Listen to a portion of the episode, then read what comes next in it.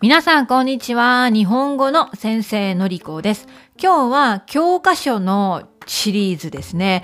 上級への扉の7課に出てくるくせにという文法について話してみたいと思います。くせに。これは JLPT の N3 3級の文法になります。くせに。このくせにというのは even though, in spite of the fact that という感じの意味になるんですね。ちょっと教科書に出てくる例文を読んでみますね。えー、4つあります。1番。兄は自分で料理しないくせに、いつも私の作ったものに文句を言う。2番。妹は怖くて夜眠れなくなるくせに、ホラームービーばかり見ている。3番、トムさんは貧乏なくせにガソリンをたくさん使う高いスポーツカーに乗っている。4番、昔は男のくせに泣くのは良くないとか、女のくせに強すぎるとか言いましたが、今ではそう思う人は少なくなってきたと思います。なんとなく意味がわかりますか？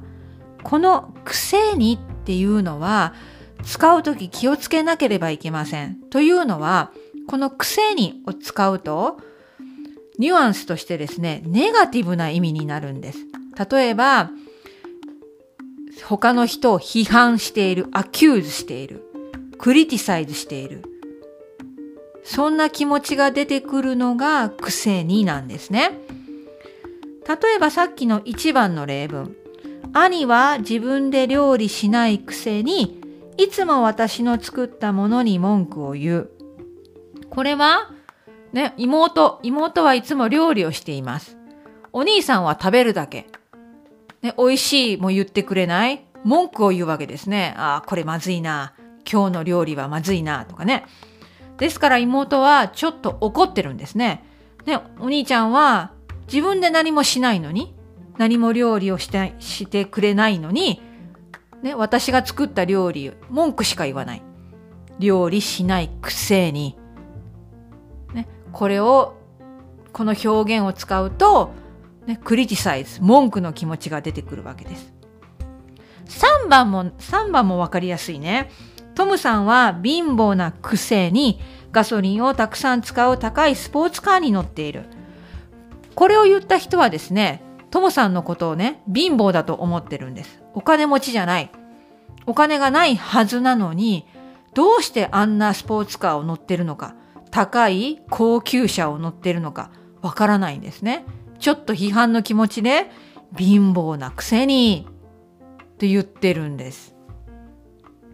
そして、男のくせに、女のくせにっていう言い方もよく聞かれるんですが、これは本当に気をつけた方がいいですね。これは男だからこうしなきゃいけない、女だからこうしなきゃいけないという古い考え方。えまたは別の言葉で固定観念。固定観念という言い方があるんですね。男はこうするべきだ。こうあるべきだ。女性はこうあるべきだ。という考え方が元に出てくるのが男のくせに女のくせになんです。なので、まあ私は使わない方がいいと思っているんですけれども、まあいくつか例文を言ってみます。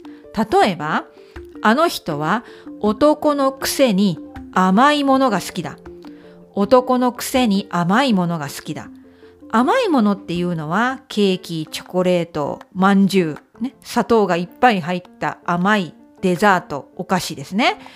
女性の人はデザート好きです。ですから、女性がデザートが好きっていうのはわかるけど、男の人がデザートが好きっていうのは、ちょっとね、と思っている人が、男のくせに甘いものが好きだっていうわけです。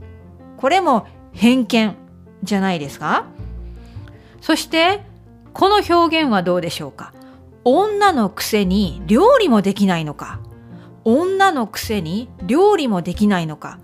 これもまあちょっと本当に間違っていると思いませんか？女の人でも料理が下手でいいんですよ。